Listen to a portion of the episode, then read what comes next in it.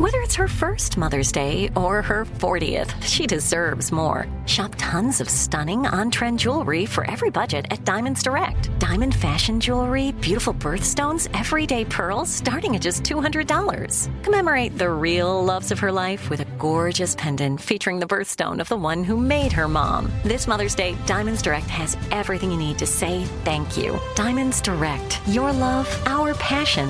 Online at diamondsdirect.com. This podcast is brought to you by NerdWallet.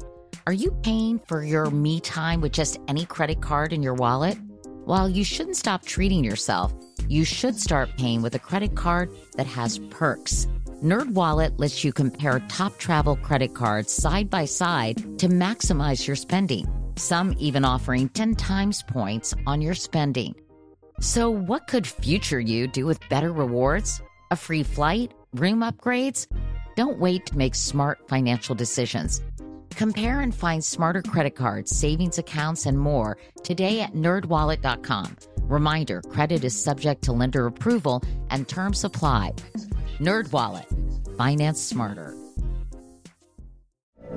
From BBC Radio 4, Britain's biggest paranormal podcast is going on a road trip. I thought in that moment, oh my God, we've summoned something from this board. This is Uncanny USA. He says, Somebody's in the house, and I screamed. Listen to Uncanny USA wherever you get your BBC podcasts, if you dare.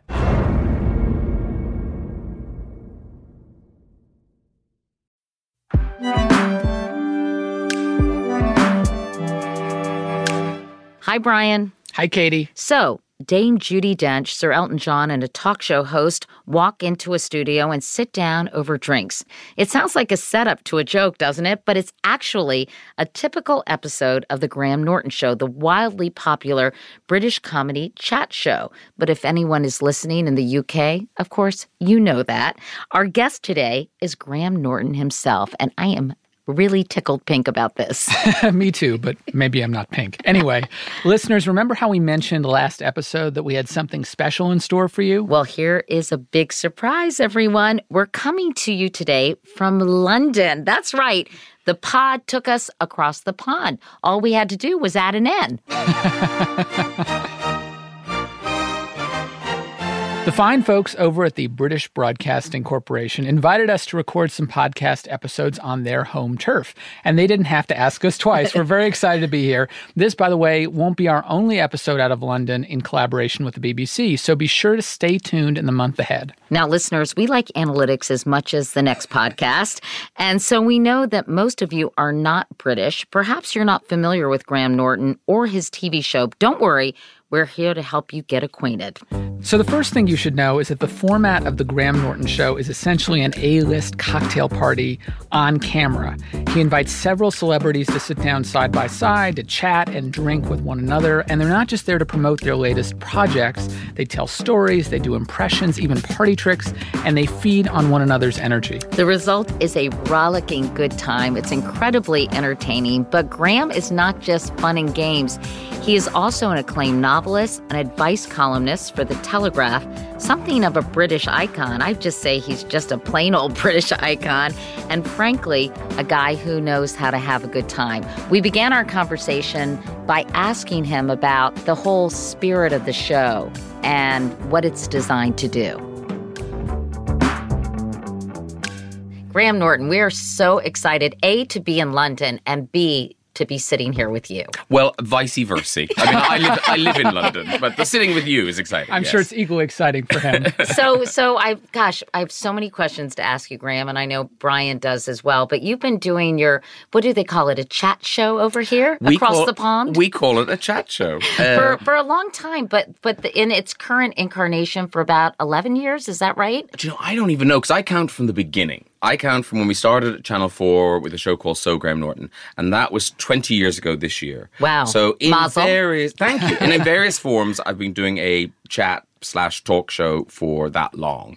Um, and I did, genuinely, I still enjoy it. I didn't, you know, it's sort of extraordinary that, you know, that you would get a job and be doing it 20 years later and going, hey, it's a great job. And and you do it once a week, every Friday night. You tape on Thursdays. And I read that your goal is to make sure everybody has a fantastic time. You're not there to poke and prod people. That's our job, by the way, here today. no, no, no. And, and I think that that's that's the difference. That's the difference. I think between a kind of a news agenda and an entertainment agenda. I am not there to upset anybody. If people say I don't want to talk about what, why would I care? I don't care who you're dating. I don't, you know, I don't. If you're sick of talking about that film, I'm not going to bring it up. Uh, you know, it's not my job to upset you. And and also the audience uh, for our show don't want to see that. They don't want to watch people be uncomfortable for 45 They minutes. They just want to chillax Yeah, and they want it to be fun. They want to watch some famous people on a couch having a good time. And that's what we try to provide. And you think this relaxed setting actually yields more from the guests, right? That like if they're comfortable, they actually will say more about their lives and their backgrounds and all the rest. And the audience will really get to know them, right? Well, that's kind of what I think. I think people, if if they're on guard, you know, these people, they're not stupid. They've been around the block. They've been, if not, they've been media trained, but they've, you know, they know what they're doing. So they're not going to tell you anything they don't want to tell you. You know, it's it's like asking OJ, "Did you do it?" You know, he's not. That's just. It, there's no point. So. uh if you watch people on the show, if you see the things that makes them laugh or how they react to a shocking story, how they react to an anecdote of something, it oddly is more of an insight into who they are and the sort of person they are than to just have them sat in a chair by themselves answering questions, you know, about their life or their career. You use Ryan Gosling as an example when he laughed uproariously at some story that he heard on your show and kind of what that revealed about him, his sense of humor, his kind of naturalness, his sensibility, And because uh, on and how sh- cute he is. yeah, that, that that we noticed already. I, that was that was unquestionable. But but because they're because they because they share the couch, the the guests. Um, there's also really telling things about you know the ones who are interested in the other people on the couch, Right. The ones that listen. There are some guests, and uh, they are, will remain nameless, who Seriously, they'll remain nameless. Yes, they will. And they, they'll sit there, and I'll go, "What? What are they looking at? What are they looking at?" And then I follow their gaze, and they're looking at the monitor that's at the front of the little set for waiting for their close up, waiting to see themselves. And I know that your idea of a fantastic guest, and I would like to say just in advance, I would be a fantastic guest because Graham, I asked that a lot this of is questions. all about? But She no, says no, not no. This is not my effort to book myself on your show. But I did read that you like when people ask other guests questions. Absolutely. And you don't mind if they kind of take the microphone from you and ask the guests a question No, and no. The start best, engaging. the best shows, the best shows are the ones where I sit in my chair and the couch takes on a life of its own, and they're just talking to each other, and that's those are the nights that I enjoy the most, and I think the audience do too, because it there's something sort of almost like I don't know, sort of privileged about kind of peering into this kind of celebrity dinner party that you would never normally be invited to. That is, it is like that dinner party where you, you know, who would you like to have dinner with, dead or alive? Your guests happen to be alive, And basically, which is a good you're thing. living that out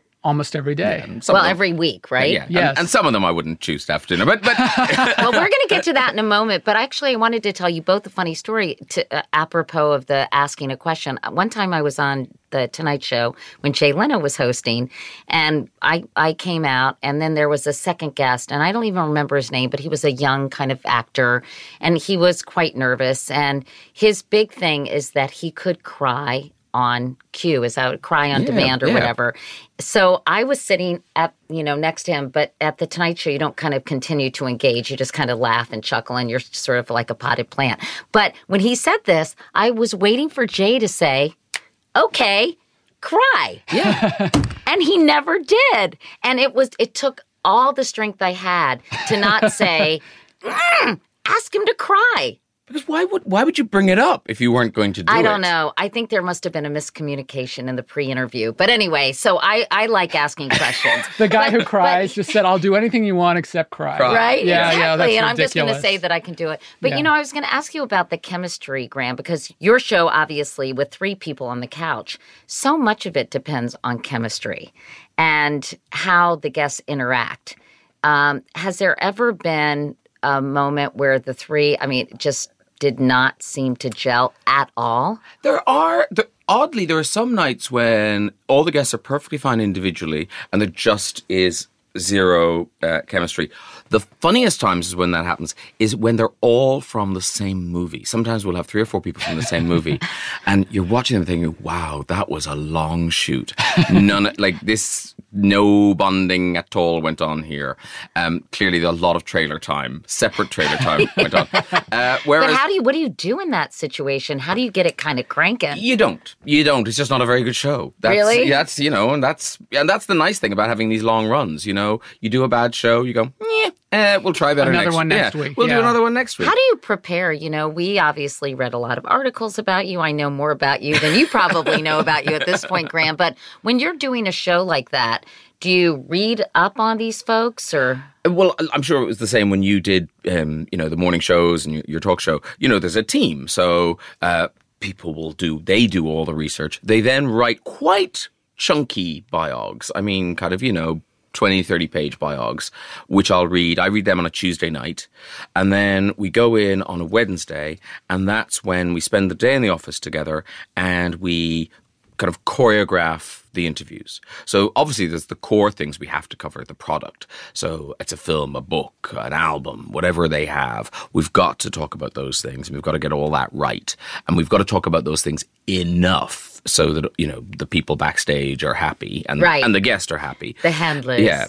And then and then we try to find the other stories, the funny stories. And what you're looking for are moments where you can say, "Oh, you had a, a funny story about your first pet." And then you have a funny story about your first pet, and now we've got a So the common th- th- thread. yeah, there's a, there's a conversation going about on animals. or so, whatever. Yeah. but and, and those are the kind of things we try to find. We then kind of knit all that together in a s- in sort of a script, and then we do this bizarre thing. And I don't quite know how we started doing it, but when we get into the studio on a Thursday, we do a dress rehearsal, and the Oh, really? yeah, and the With the guests? No, the researchers play. Oh. The researchers Oh, play how the guests. funny. Yeah. and we do it, and they tell the stories, and we do all this, and it gives you you kind of uh, it's only after that you kind of go you know what? They didn't talk for for like 20 minutes or that guest you know it was ages before i got to them or there's too much of them at the beginning or that interview seemed to go on too long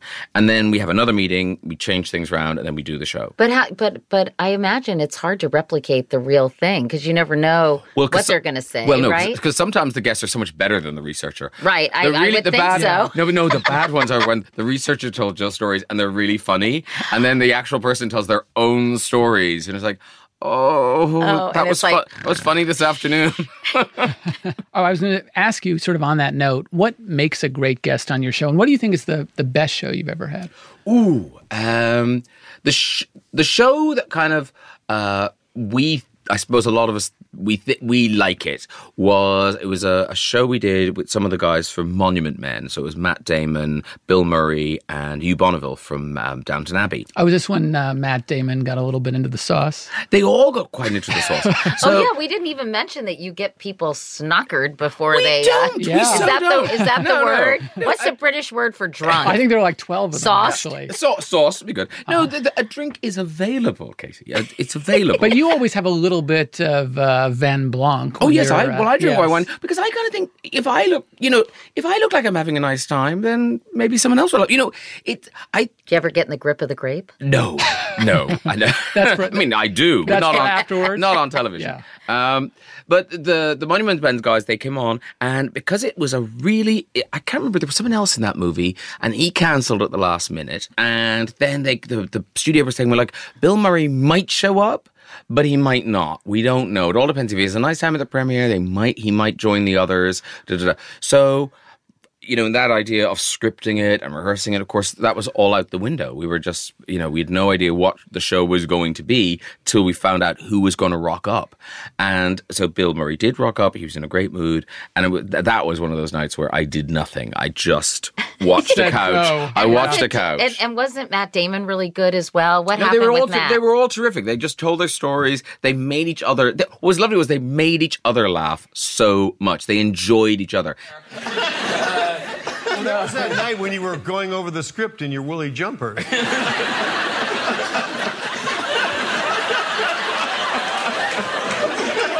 my favourite woolly jumper. what, what I meant to say, sweater. I actually asked it to wear a woolly, woolly jumper in every scene. This is, oh is this the scene where I take off my woolly jumper? So, in this scene in the hot tub, am I going to be in my woolly jumper? How many guests walked off this show? And I suppose that is what makes a good Did guest. you a good feel guest. like tits on a bull at that ti- point? I've never heard I, that I don't know. Is, is that, That may be a useless? Katie expression. Yeah. Tits You've on a never heard of that? Uh, you On know, a in the meat bull. on a bull. Well, wouldn't Oh. it be useful to the bull if they were nursing a baby bull? Although a yeah, bull's but they a can't. man. They, Yeah. yeah. that's it. Yeah, Yeah. all right. Boy, Yeah. let me. I'll, I'll work with you later. After Okay, the show, excellent. Brian. All right, I need a did lot. You I feel learned a bull about useless? tits. Yeah, useless. Um, You're I, a bull I. I felt I felt useless and privileged at the same time because Okay. you know I had the best seat in the house. Can I ask you something? Well, clearly I can. Um, everybody shares a couch on your show, except Hillary Clinton, Yeah. who came on last year. Did she have like a lot of handlers making a lot of demands, or why did you decide to put her on alone? Uh, because the only little window of opportunity we had uh, with her was, I think, 11 o'clock in the morning. So we kind of thought we don't want to do a whole show at 11 o'clock in the morning. So we have done these one on ones, and they are, we either start the show with the one on one. We did a one on one with Charlie Sheen. Um, It was in the middle of the drug thing. Yes, it was. Well, it was kind of Yeah. the, towards the end of that, but yes, There was a Yes. long period. yes. yes. And and we just kind of thought actually that's a lot to ask other people to It is, share a and couch actually, with. yeah, he's HIV positive, so that And was we- a very um, serious. yeah, we wanted know, to talk about stuff like serious that. So, so we do occasionally do these uh, single interviews. So with the Hillary, because we only had the eleven o'clock in the morning. Da, da, da. So we get we put out there saying, look, if anybody wants to come and see an interview with Hillary Clinton at eleven o'clock in the morning, feel free. So audience full, six hundred people there, eleven You have o'clock in a the huge morning. audience yeah, every six six hundred people. They show up.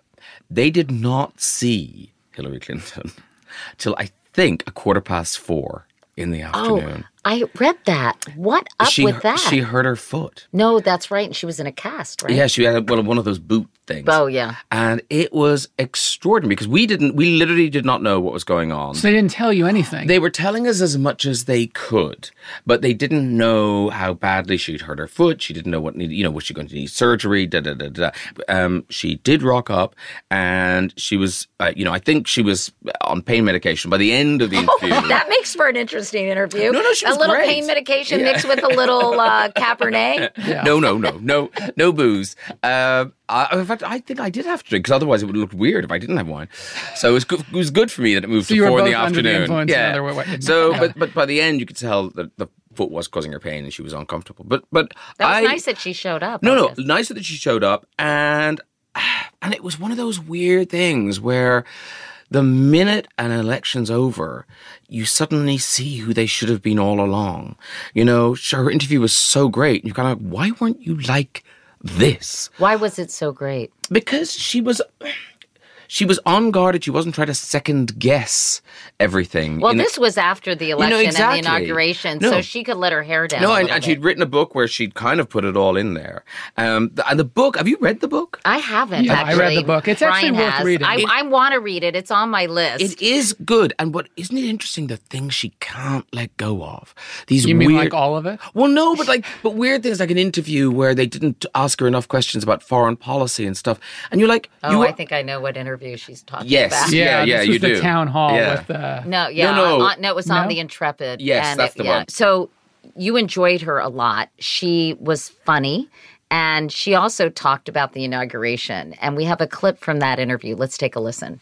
I mean, it, it's sort of like Shakespearean. Right. You went to the inauguration, I know. I- and that was because you were first lady, not because you're been nominee. Right, and and you know, I really tried to get out of going. Um, I, you know, because I was going not as the uh, candidate or the opponent, but as a former first lady. Because the tradition is presidents and former first ladies all show up, regardless of Republican or Democrat, to show support, continuity of, of our government. So, oh my gosh, I, I didn't know what to expect. What I wanted to have happen was, despite the kind of campaign he ran. I wanted him to rise to the occasion of being our president and being the president for everybody, not just people who supported him. That didn't happen. And so we were we were sitting there listening. I was sitting next to George W. Bush and Bill was on my other side and we were listening to this really dark, divisive speech that I describe as a cry from the white nationalist gut. Um, it wasn't an outreach, it was a narrowing and a hammering of uh, what he had said before. And it's reported, so I put it in the book, it's reported that George W. Bush, at, as it ends, says that was some weird shit.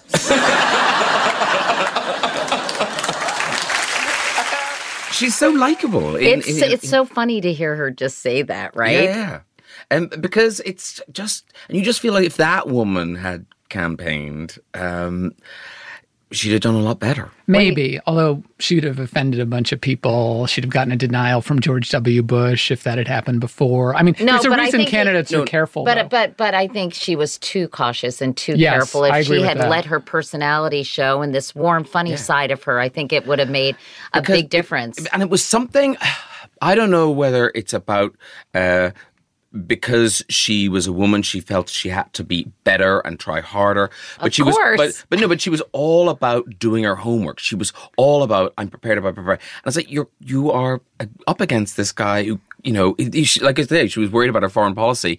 That guy couldn't point out American cities on a map and, and nobody cared. She always, I think, seemed like the the prepared girl in the front of the class, always with her Yes. hand up in the air. Reese with Witherspoon in an election. Yes, exactly. Yeah. Tracy Flick. Uh-huh. But you know, I have to just say that watching that inauguration, you had to admire how stoic and poised she was, because it must have really driven her crazy. And you you know what she would have said about that? I'm always liked best when I'm a victim. She's made this point several times because she was, you know, hurt and defeated. People are more sympathetic. The Yeah. same thing happened when her husband cheated on her with Monica Lewinsky. Yeah. And I think that is very gendered, actually. There, there's something, you know, because people go, "Oh, I, you know, I, I, I hate her so much," you know, because when we announced she was going to be on, you actually saw it was weird. I'd never encountered Russian bots before, but suddenly, Suddenly you met them. well, yeah. because I thought that's so weird. And sure enough, even when the show went out, when it was going out in real time, um, the the feed was really positive. It was real viewers in Britain watching the interview with Hillary, and once the the morning came and it, they- they were up in Russia and they'd had time. They went, oh, that happened. We better get in there. Suddenly, you had all this negativity, but at a random time when the show wasn't on Interesting. anywhere. The Putin show said, "Send Yeah. in the bots." Yeah, that's, um, it, it was it was really interesting. But also, I I do think you know the way that people hate her. You, I think, fair enough. Hate a politician, you know. Be feel free to hate a politician. But to those people, you kind of think: Is there a male politician you hate as much as you hate her? And I think the answer is no. And therefore, that has to be something to do with gender. well, do you think that Margaret Thatcher faced some of the same problems that Hillary Clinton faced? I'm sort of too young uh, to really. Well, of- actually, well, let's say other female politicians, even Theresa May. I mean, Theresa May definitely. I think she does. Um, Is it a similar kind of misogyny in your view? certainly I think there's that slightly um, you know head girl da da da but but also with her there's almost something masochistic about it she it's you know that thing about wanting to be the victim she she walks into fire. I mean she she wants it. She draws it on herself. And uh, in a way you know after brexit you know anything could have happened Well, and anybody who was prime minister at that point would have been a victim. well, I but mean, also, but also, who wants that job? You know, like get the job after it's happened. Don't don't try to steer the country. You know, in this well, inevitably, whoever's prime minister right after Brexit is going to have an impossible time. I think. Yeah, and all the boys scarpered and left it to head girl to clean up the mess. She's like the vomit monitor or something. You know, she's she's out in the hall with a bucket while all the boys are waiting outside in the playground. Of, is it gone yet? And uh, we'll we'll come in when it's clean. well, we're going to take a break. And when we come back, God, we're going to talk about Brexit. We're going to talk about Trump. We're going to talk about your childhood and how you got to where you are today. uh, we're basically going to be here for five hours, Graham. I hope you're Okay. okay with that. great. So we'll be back right after this.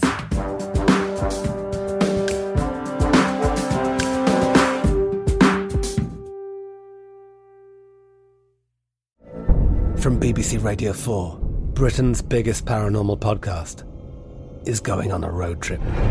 I thought in that moment, oh my God, we've summoned something from this board. This is Uncanny USA. he says, Somebody's in the house. And I screamed. Listen to Uncanny USA wherever you get your BBC podcasts. If you dare.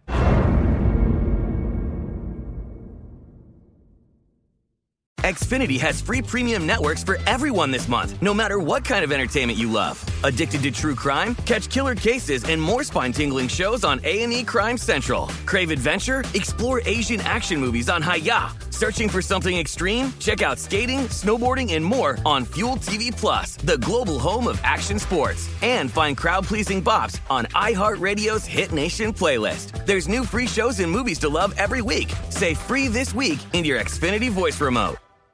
Live Nation presents Concert Week. Now through May 14th, get $25 tickets to over 5,000 shows. That's up to 75% off a summer full of your favorite artists like 21 Savage, Alanis Morissette, Cage the Elephant, Celeste Barber, Dierks Bentley, Feid, Hootie and the Blowfish, Janet Jackson, Kidz Bop Kids, Meghan Trainor, Peso Pluma, Sarah McLachlan. Get tickets to more than 5,000 summer shows for just $25. Until now through May 14th. Visit LiveNation.com slash Concert to learn more and plan your summer with Sean Paul, Sum 41, 30 Seconds to Mars, oh, and Two Door Cinema Club.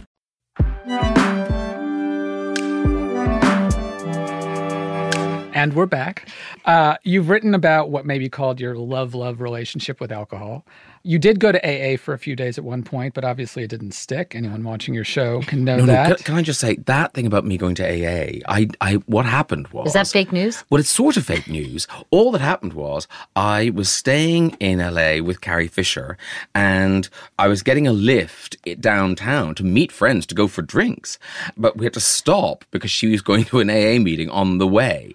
So, So you just dropped her off. no, no, I, she was driving, Oh. so I had to go in. I thought you meant a lift with a Y. No, no, no. No. Yeah. So I had to go in and wait for the meeting, and then she continued the drive down. So I, I, I So you- ne- That's as close as so, you got so to I have AA. A, so I have attended AA, uh, two or You three. went AA, to AA, but you didn't go to Yeah, AA. I didn't go to AA. I So- dropped, I swung by. AA. Okay. Be Did you that ever as- worry about your your drinking at all? I do.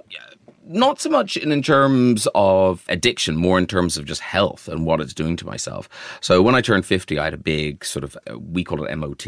Uh, What does that stand for? like a big health checky type thing. Oh, Uh, okay. MOT is something you do to your car. Right. Yeah. Okay. So a tune up. Yeah, that sort of thing. So uh, I had what, this scan, and uh, you know, like they give pregnant women. By the so- way, you're pretty buff. I just want to point out. Oh, I cycle. That's my. thing. Okay. Anyway, so uh, so I'm I'm there, and I've got they put that kind of weird jelly on you. And Oh yeah, the- the I'm familiar with it. Having Yeah. had two babies Yeah. and many sonograms.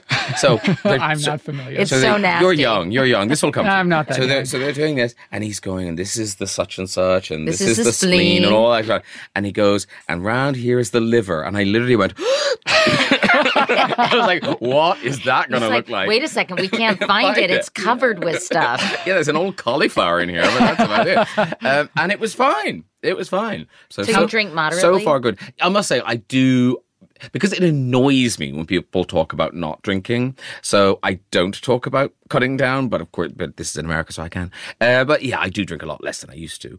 And Uh, what is your drink of choice? uh, white wine, vodka, champagne, anything you can see through. I feel That apart won't- from and that bleach. won't stain your sofa. yeah, that kind of thing. Yeah. Okay, so this is our bridge to your background. So we're falling off the Okay. bridge now. Which Note, is, note the segue. Yes, your You're from Ireland.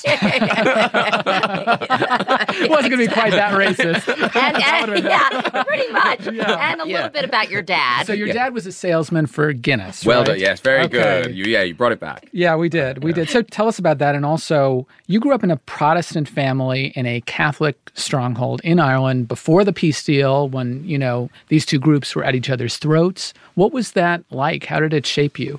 Um, I think my dad working for Guinness was just he had a job, and it, it, what's interesting is, I suppose, from an outsider's point, is it's the big Irish firm. You know, people have heard of Guinness, but really living there, he just had a job, and he, off he went every day and did it and came back.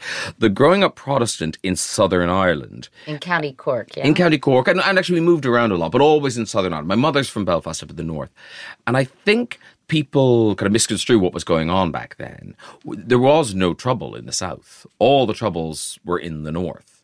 Uh, but what was odd about it was that you were kind of isolated in the community. So I remember we moved to uh, Bandon, where my mother still lives, and we moved there during the summer holidays. And we lived in a house in a street, and I played with all the other kids, and I went to birthday parties da, da, da, during the summer. The end of the summer, we went to school.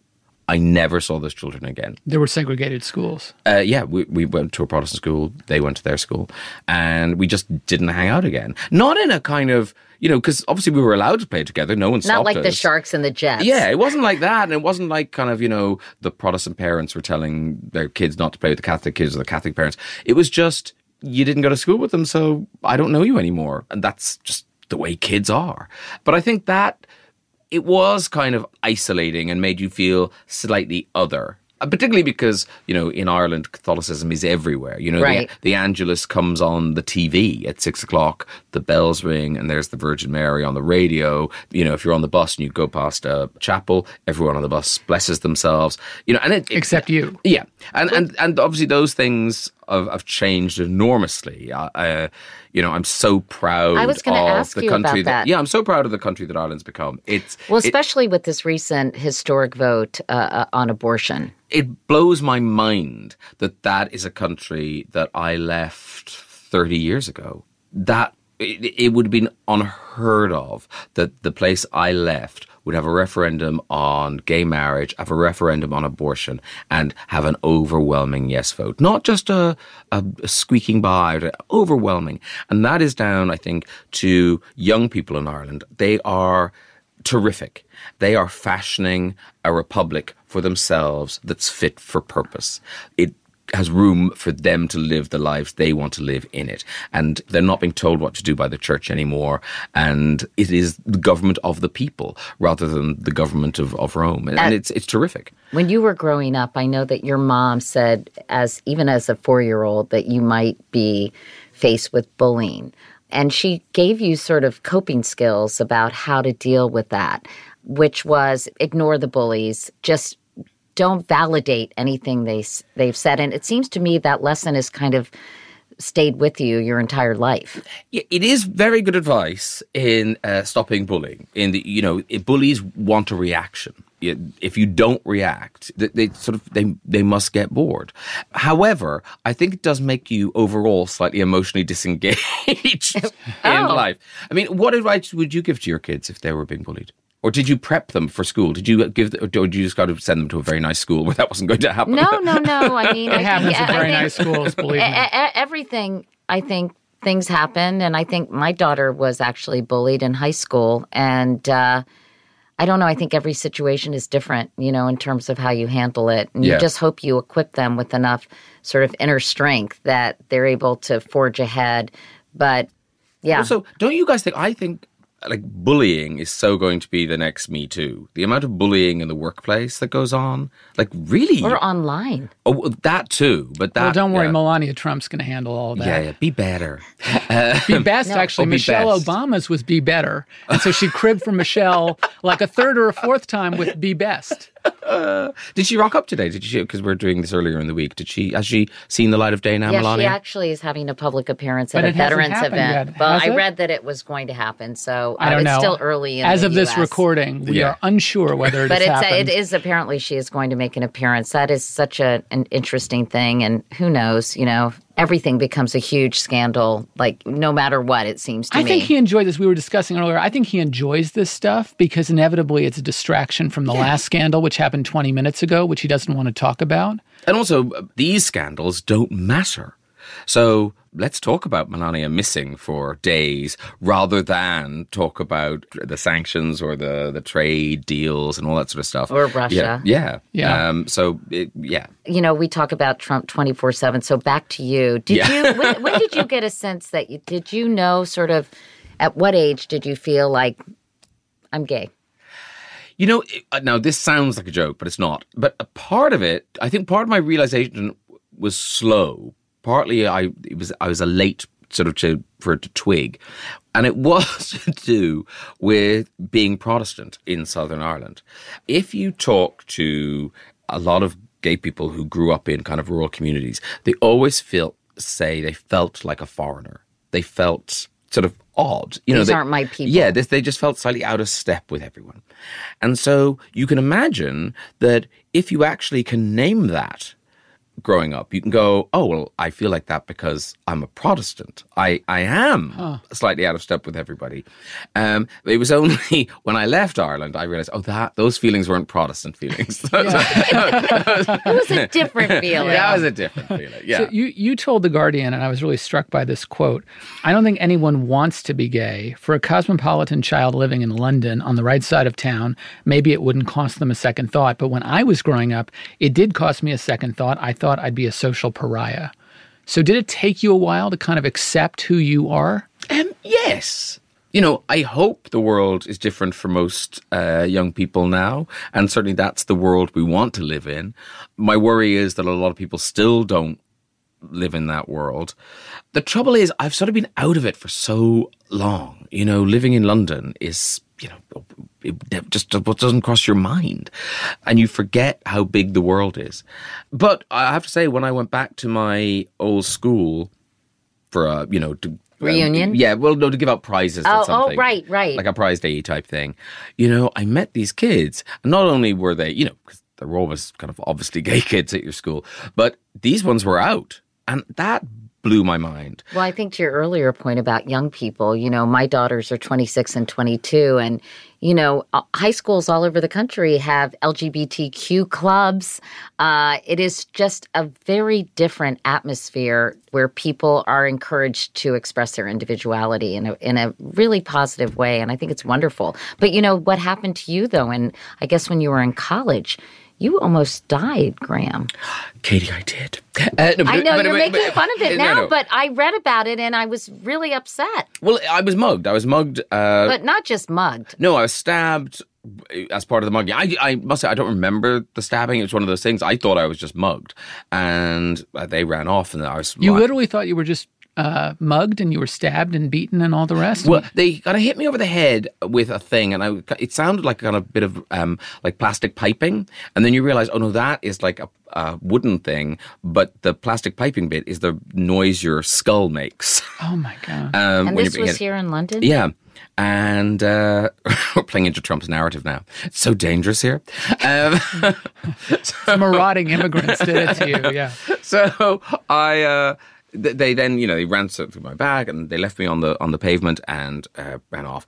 And I watched them go, and then I'll get up now. And I, when I went to get up, I felt like I was peeling myself off the ground, and that's that's odd. And I looked down, and you know, I'm just soaked with blood, and. It, You lost half of your blood. I did in the end lose, lose half my blood. But what what was kind of what I liked, I was at drama school at the time, and we were doing you know Shakespeare. You know in Shakespeare, people always go, you know, I've been run through, uh, and all that sort of stuff. And you always thought, oh, that's because they'd know you know they know special effects back in Shakespeare's time, so people had to say, I've been run through. But in fact. It's what you say because you're so surprised because your adrenaline is up, so you didn't you don't feel it. It's like John Lennon saying, "I've been shot," you know, and you look down and you go, "Oh, I've been stabbed." I, That sounds like Monty Python. no, uh, and you yes. and you have to say it out loud because it's so astonishing. And then I, I sort of wandered around a bit, and then a very nice old couple rang an ambulance, and uh, they saved my life. Why did they do this to you? Do you think? Do you think it was a random thing? Oh, totally random. Uh, yeah, I was. I was. It wasn't. It had nothing to do with homophobia or anything like that. I don't think so. I mean, I was just by myself. I was wearing a very nice suit, but I was going to say I was wearing a dress, and what's the big deal? Yeah. oh, was the suit was too well cut and well made. Yeah. no, it was a nice secondhand suit. Um, right, ruined, of course, ruined. And that's the And you're still tragedy of mad it. about Well, after after uh, you got out of school, you actually dropped out of school, right? Ultimately, Oh, well, I- you I- dropped out. Was this after or before you joined the commune in San Francisco? Okay, what's the timeline? the timeline is the timeline is I went to University College Cork. I did two years there, and then for me. Then I went to America for a year on one of those uh, in Ireland. We get these J one visas where you can go and work for uh, thing. So I did that, uh, waited tables, and I had uh, I think it was a Trailways. Are they gone now? Trailways. No buses. Yeah, they- yeah. yeah. Brian hasn't ever ridden in one, but they still That is exist. so not true. Yeah. Uh, so I had, a, tr- I had a seven days Rambler ticket for Trailways. The idea was going to land in New York and I was going to get to LA, but in fact it ran out in San Francisco, um, so I couldn't get to LA. But actually that was quite good because I had some phone numbers there, and with this one woman, she gave me the number for this commune. It was called Stardance. I don't know what it's called now. It's changed its name now, Stardance. And I was sort of an economic hippie. It was just it was cheap rent, so I just I I, I lived in this commune. So I was never really part. I mean, I was part of the commune. I did do everything with them. How long Um, did you stay there? Uh, nearly a year. Um, and I loved it. Yeah. I absolutely loved it. Um, yeah. But you didn't love it that much because you came back to London. Yeah, it was never my life. I, I always felt I couldn't really start my life in, in America. And then you came back here and you kind of struggled for a while to find work to get the sorts of parts you wanted. You wanted to be a comedian. And at some point, you sort of wondered Am I a waiter trying to become an actor and a comedian? Um, or am I just destined to do what I'm doing now? Well, it's one of those weird things that I think, you know, talking to people on my show, there are certain common threads in people's success stories. And one of the common threads is they are stupid. Like they made really terrible choices that you would not recommend anyone make, but it turned out for them. You know what I mean? So they're on Oh, the couch. yeah. So they're on the couch. That's great. But there must be loads of people who are not on a couch who are struggling somewhere thinking, oh, maybe I shouldn't have dropped out of school. Maybe I shouldn't have moved to LA with nothing but $50. Or maybe I shouldn't have. But we only hear the success stories. Those are the people. So I was one of those people. If I'd been my friend, I would have said, give it up. Just stop already. This is pathetic. It's painful to watch you. Get a real job. Yeah, it is clearly never going to happen for you. Um, but you hung in there. I hung in there because I had no plan B. And I think that's often. Uh, That's good advice to people. Don't have a plan B. well, but you see again, it's no, I think it's it's funny because you obviously always hear the opposite. Yeah, but I had no plan B. It wasn't like I had a plan A. I just had the plan. And when it wasn't working, I had no option but just to continue with the terrible plan. But happily, I, I did start, I started getting bits of radio work and then bits of TV work. And my, the, the, the thing that makes me happy is that my dad lived to see me have some success. That's So he didn't go to his grave worrying about me, uh, which would have just been that's the most horrible thing to do to your dad uh, was to you know let him die thinking what the hell's going to happen to that loser. So uh, is your is your mom still alive? yeah, no, she's still with us. She's hanging in there. Oh, that's uh, nice. Tough as old boots. You're Yeah. lucky. You're Yeah. lucky because it's hard when you lose both parents. You know, you, there's you feel so untethered. I think. Well, think. there's no good time, is there? Yeah. There's no. You're never ready. and my mom was 91 and my dad was 90 and I still, you know, just am so sad that they're gone. Yeah, I hate it when people say, "Oh, well, they lived a long life," and as though you want to put them out to pasture just because they're ninety. You no, know? but I guess I think that on the other hand, you are lucky to have That's somebody true. as long as Yes. as that. Okay, I've got to tee you up for this. Okay. I've got to tee you up for this. So, one of your jobs in 2005 is you moved to the BBC with a show called How do you solve a problem like Maria? Beautiful. Our, How our guests get mad. No, I Take guess. a cloud and pin it down. How do you find a word that means Maria? A flibberty gibbet, a will of a wisp, a clown. And she's doing this from memory. Our listeners get really mad when she doesn't sing for an episode. I don't. I can't sing, but I'd love to sing. No, you're so good at singing. No, not really. But but tell me about that show because it was with Andrew Lloyd Webber. He was searching for Maria because he was going to do the stage version of Sound of Music. Yeah. He'd, he'd acquired the rights and he was going to put it on in the West End. And he came up with this genius idea. Uh, how do you solve a problem like Maria? I think it was one of those shows where the name came up first. Yeah. but it's so clever. It's clever. And they, they did a casting show. And I, so what was your role in it? I literally go, uh, up next, it's blah, blah, blah, blah, oh, so blah. you're like the Ryan Seacrest yeah, that uh, yeah, that's what I was doing. Yeah. So it was uh, so easy. It couldn't have been an easier job. Um, was it a massive hit? It was. It did really well. We did a bunch of them. We we uh, cast Maria, then we did Joseph for Joseph and, And the Technicolor- Dreamcoat. yeah. We did Nancy from Oliver. Did you uh, say where is Nancy? No, we didn't do that. What was that one called? That was called. No, that one was called "I Do Anything." for you, yeah, yeah. dear. And anything for you. Okay, mean okay, I think we've checked this everything box. to me. Okay, sorry. There were I'm other- really in a there- show tune mood. She's also heavily jet lagged. You're so close to the West End I here. am heavily jet lagged, so I apologize. But anyway, so how? What? That sounds like so much fun. It was Uh, a hoot and a holler, and I love Andrew. Working with Andrew is just terrific. Have, have you guys interviewed him? You know what? I no, think we I pro- tried to for this trip, and yeah, he was out of town. Yeah, he blew us off, Graham. so Oh, maybe you can hook us up. but is he great? I really like him because he's like a wonderful teacher because he is so passionate and enthusiastic about certain things like art, like musicals, like music. And when he talks to you, you it's infectious.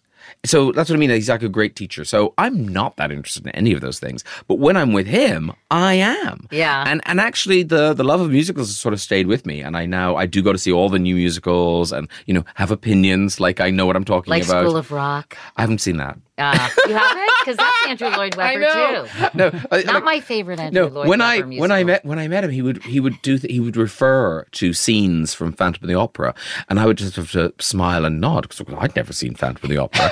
but when you're as rich as he is, he's got every right to assume that everyone on planet Earth has paid to see it. Well, Have you, have you Half still not seen it? I did fi- finally see it with uh, my mother. My mother wanted to see it, so I, I I took her, and uh, it was it seemed to be mostly populated uh, by Japanese tourists. The audience. Oh, really? It was extraordinary. It was proper tourist audience. You like, wow, who are you? Well, he's enormously talented, so you gotta Incredible. right. Absolutely I mean, incredible. Okay, so we can't just say nice things. Who's a celebrity you really don't like?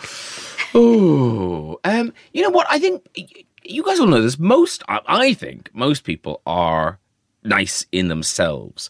It's the people around them that are That is so true. are vile. I interviewed Gal Gadot recently. Oh, yeah. And I loved her and I wanted to talk to her because she was in the Israeli army. She has a very interesting backstory, not just as Wonder Woman. Her publicist was such a jerk and kept cutting me off. And I was like, what are you doing? She's an intelligent woman. She can have a smart conversation. I hate that. But Yeah. do you think? I, I, mean, guess you- I won't be interviewing Gal Gadot again. So let's talk about a well-known person that Katie and I both like a lot, uh, Judi Dench, and Hate her. That's the one. That's the one. Bitch. we have a clip. We have a clip we want to play. And now, Judi, do you still go clubbing? Do you still cut a rug? Do you know, I've never ever been to a club in my life. What a uh, terrible. Yes, Judi- quite. Judi Dench. Very sorry for me. You lie like a rug. Oh, do I? Yes. Never been to a nightclub. Yes, you have. I bumped into you With in you? heaven. Oh. Oh, yes.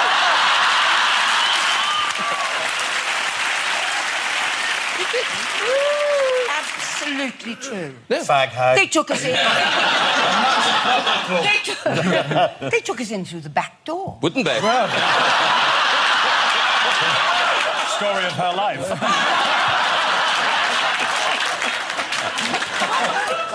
That is the only time. Is that really the only time? Yes. Did you not have a nice night? You look like you were having fun. Yes, I think we did. I'm gay, and I- I'm gay and I've never been to heaven. I'm never getting there either, but I'm... Why, that's astonishing. Why were you there, for God's sake? That's a good question, too. I know the answer to that as What well. was the question? What was you, you were there to see Cher. What? You were there to see Cher, the singer Cher. Oh, yes, that's right. And of course, it was all the more fun because Elton John was with Judi Dench. Yeah, yeah, yeah. Ex- Exactly, because they're kind of egging each other on and kind of enjoying each other. Yeah. Uh, no, she was in there, uh, I think it was around Tea with Mussolini time. And uh, they, Cher was premiering her new single at the time, Believe. Do you believe in love after love? Surely, the, surely the engineer should have picked up on that and immediately gone for the vocoder. We'll fix that in post, as they say. um, and it was a very odd night because Heaven is this big gay night. It was a big gay nightclub uh, in London, and uh, you know, so obviously we're there to see Cher, but you don't expect to see Judi Dench, and you don't expect Sir Ben Kingsley to wander on and introduce Cher. audience, Random. audience was just like, who, what the, what the, who the Why hell is is, he? Gandhi here? Yeah, why is he here? Maybe Gandhi's gay. I don't know. Can you explain the big red chair on your show for people who haven't seen it? I can. The big red chair. Um, it, Not the big red chair, the big, big red, red chair. Yes, chair, to be clear. Chair. Uh, the big red chair is a thing we do at the end of the show. It's a segment where we get audience members in and they basically tr- try to tell their great story, their one good anecdote. You know, if you're all down, you're in the bar and everyone's swapping stories. Oh, this thing happened to me. This thing happened to me. You're a great one. If you're at all boring, there's a big lever and we flip it and you're gone.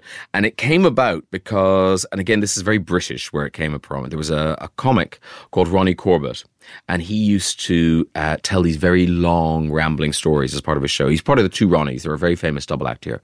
And he would tell these long, rambling stories about, and I said to the producer, and blah, blah, blah, blah. And when he was a guest, we thought, oh, how funny, we'll get audience members to try to tell stories, and then we'll have a lever and da, da, da. Great, just a one off thing. So it was done. And then afterwards, the line producer came to us and said, do you know how much that chair cost? and we were like, no. anyway, we needed to use it again because it was quite spendy. So, uh, so, so we came up with this idea, and now we use it every week. So, in fact, it was money well spent, ladies and gentlemen. That happens. Then one thing leads to another in, the dog basket, and he gets injured anyway. Um, Okay, there are so many bits of this story missing.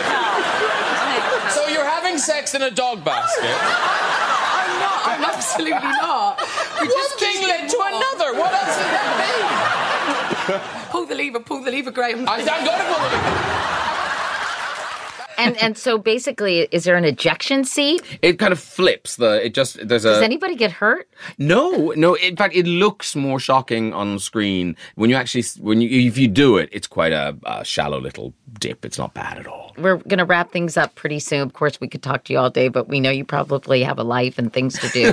but you were on Stephen Colbert, and he asked you uh, about Trump and how people across the pond view him. So let's listen to that. Uh, you're not the most political, but do you guys talk about Trump over there? at all? Well, you know, word of your political situation has reached us. Um, Across the pond. yeah, Across the pond. Yeah, yeah. It's uh, we you know to put it under international news, Ah, um, uh-huh. and uh, we get it, and we do do. I mean, why not do? I mean, it's like shooting fish in a barrel, making fun of him. So, Mm-hmm. uh, so you know, all these useless comedy writers are now like, I can do these jokes. Yes, uh, exactly. because he writes them Yes. for you. The fish happens to be uh, the greatest democracy in the world, unfortunately. yes, Yeah. and you're shooting him with a gun, but he's got a bomb. So uh, yeah, it, it's it's worrisome. Um, the other thing that, and maybe people can explain, is we're all aware that his you know his approval ratings are rock bottom. Terrible. Never, Really- never, never been worse. Yeah, but why aren't they zero? That's what I, I like. Who, who are those people? Who are they? Because I get the, I get that you were a fan of The Apprentice. You thought, oh, he's straight talking. He's got to shake things up. But at this point, Yeah. who is going? No, no, he's doing a good job. Yeah, Who- yeah. Like, and that's a third I think of it's the a, country. I think it's a of the country. sunk cost. Like people have already invested so much in him that they're just going to ride the bomb all the way down. Wow. Yeah, yeah. well, you. Uh, Good you luck, have- everyone. And that joke hasn't aged well, has it? Because his approval ratings are quite are almost normal now. Well, like what- forty percent. What do people here think of, of Donald Trump? I know obviously you can't say for all all Brits, but in general, what's the sentiment? And is it does it fall along the lines of Brexit? Um, I think there is there is certainly some support from him here, you know, because we do jokes about him on the show, and every week you get some, you know, tweets about, oh, you know, stop making fun of him, blah blah blah blah blah. Um, but I think overall, people. On one level, they find him funny, but on another level, you know, they find him really worrying, particularly because of Brexit. You know, we were supposed to have this special relationship with America. And one of the things we were told was after Brexit, we'll have great trade deals uh, with America. That doesn't look that likely now. Uh, Brexit happened. I was like, dun dun dun. It- It- yeah. I thought, wow. I just felt that portended a specific outcome in the U.S. And so did Bill Clinton, by the way. And he warned a bunch of the Hillary people, and I, I thought they just didn't take it seriously. Yeah, the great thing about you is you can vote Trump out we've done Brexit. Brexit's happening. like, Brexit's forever. There's no turning back. There- well, you know, hope springs eternal. But no, they seem absolutely determined that this is going to happen. Do you think there ought to be a second referendum? You know what? Uh, apparently, I'm told that if there was, it would win again because now people feel that the EU is bullying us. Um, so now there's more anti Europe feeling rather than actually they're negotiating a deal. and it turns out they're really good at it. And they used to negotiate deals for us, but now they don't. Uh, but yeah, they, they think they're bullying us. So I think Brexit would probably win again. There are a lot of parallels, though, when you think about it, between what sort of the, the mood of the countries, both in, in the U.S. and in Great Britain, and this anti-intellectualism, which I think has has surfaced in both countries. This this kind of distrust of experts. There's a book called The Death of Expertise. I know that the education minister, who's now the minister of the environment, I'm told. Not that I knew that, Michael but someone, Gove, yeah. yeah. What did he say? We have too Oh, many yeah, there- experts. Someone, was- someone was bringing up a, a point saying, This you know, was before the va- yeah, vote. ba- basically experts are, are predicting that you know the economy will tank, and, da, da, da, and he's going, well, I think this country's had enough of experts, and I really, really, that's that's your takeaway. But also in this country, and I'm sure it's the same in America, where the results of the election has been forgotten. So actually, the people who want to remain are an intellectual elite. That was 48% of the population. If that's an intellectual elite, we're doing really well. And the same in America. You know, Hillary did win the popular vote, but somehow that's been forgotten now. it's as if, you know, the great, you know, the great working man and woman of America voted for Trump. And it's like, no, some did, but an awful lot have voted for Hillary. So I know we have to wrap, but just a couple more things. Okay, go. You said after Uh-oh. splitting up with I your boyfriend on the radio, you said you'd prefer to live alone for the rest of your life, quote, than live with towels that were folded incorrectly. Are you a neat freak? No, no, no. But honestly, when I when I do uh, book events, and and that was one particular book, when that was it. When I said that, it used to get this huge round of applause from people who basically hate cohabiting. People cohabit because they have to, because it makes economic sense. I don't think anyone wants to live with anybody. I I disagree. I don't think that's true. I, I People love living like with th- my husband. People like things the way they like things. Like, you That's well, true. that's You do have to compromise. Yeah, see, there you go. So, you know, it's like the toilet paper's wrong, hung the wrong way round. It's kind of, the I mean, bread doesn't go there. uh, it, you know, and also my problem is, of course, I'm old. So the longer you leave it, the worse this gets. So, So know, are you interested in in romance at this point? always interested. You're, are you on Tinder? Uh, no, no, I was. But Are you not- on Grindr? No, no, I, c- I couldn't do Grindr because of uh, you know, well, just what it is, and that I I, I work for the BBC.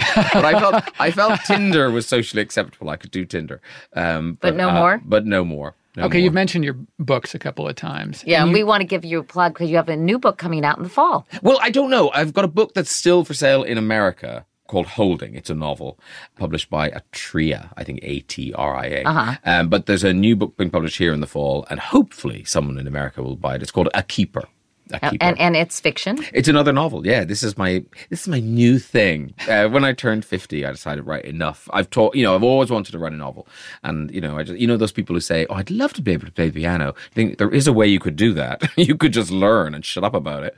So uh, I I uh, so that's that was my approach to novel writing. I thought enough talking about it, do it. So Well, this is my second one. I think you surprised people a bit with the first one that it was very soulful and deep and thoughtful and it was in in some ways you know the antithesis of parts of your show i would say Yeah, no, it's certainly not the telly show at all. But I but I think that's you know we've all got different We're different all facets. multifaceted, Yeah, and sure, people yeah. seem to want to put you in a box, and then you know if you deviate from their expectations, they freak out. Yeah, but then we do put ourselves in boxes, you know. Yeah. You know, uh, if you're, uh, particularly at work, I think you want people to treat you in a certain way and assume you're a certain person, um, you know. And then at the weekend, whee!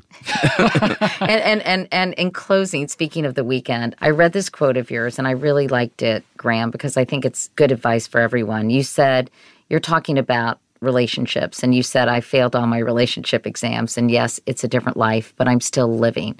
And then you go on to say, you're far better off finding ways to enjoy the life you're living than mourning the life you're not. which is a double whammy of unhappiness. And if you want someone to share your life, well, no one wants to share a miserable life. Look like you're having fun, and someone might want to join the parade. A funeral cortege, not so much. I'm so wise. Actually, I really like that because I think, you know, it's sort of a, a, a variation on the secret. You know, what you put out, you'll get in return. And I think that's true. And I think happy people attract other happy people, right? Well, And- I, I get, I get, you know, I do an advice column for the Telegraph. here, Oh, that's and- right. And um, and I- Agony Uncle? Yeah, and I get so many letters from those people, you know, being miserable and da da da da. You know, I'm, I really, I really want to meet someone. It's like, who the hell wants to go out with you? You know, you have no, you know, you're just, you're literally sitting in your house waiting to meet someone. That doesn't seem like a party anyone wants to go to. So, uh, yeah, get out, live a bit. When you think about your future, do you want to keep doing this as long as possible? Do you see stopping the show and devoting your time to writing?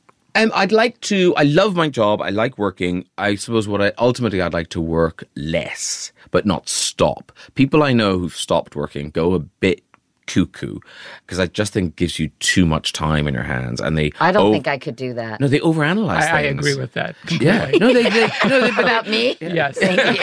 no, they obsess. They obsess about minutia and stupid things, and da- da- so I do want to keep working, but I would like to to write more. So it's about cutting back, not stopping.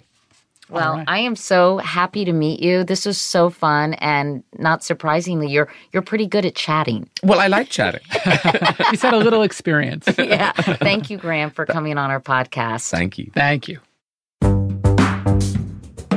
That does it for our first podcast episode from London. We'll be back this month with more conversations from our trip across the pond. And our huge thanks to the BBC folks who helped bring us to the UK. That's Fiona Campbell, Jeremy Skeet, and Katie Spedding. Thanks also to the team at the BBC's Millbank Studios for recording today's episode. And Tom in particular. Thank you, Tom. I want to give a shout out to our team at Stitcher. That's Gianna Palmer, Nora Ritchie, and Jared O'Connell. And thank you, as always, to my team at Katie Couric Media, Beth DeMaz, Emily Bina, and Allison Bresnick. And one more reminder to please subscribe to our show. If you do, you'll never miss an episode. It also helps us to get the word out. Thanks also to everyone who has left us reviews on Apple Podcasts. It really helps us out. Remember, we love hearing from you, especially Brian. It makes his day, and he walks around with his chest a little puffier than usual. Which You is saying something. you can email us at comments at couricpodcast.com or call and leave a message at 929 224 4637. Operators are standing by. Thanks so much for listening, and we'll talk to you next week. Cheerio.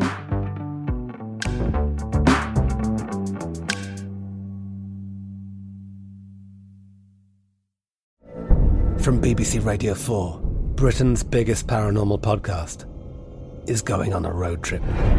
I thought in that moment, oh my God, we've summoned something from this board. This is Uncanny USA. He says, Somebody's in the house. And I screamed. Listen to Uncanny USA wherever you get your BBC podcasts, if you dare.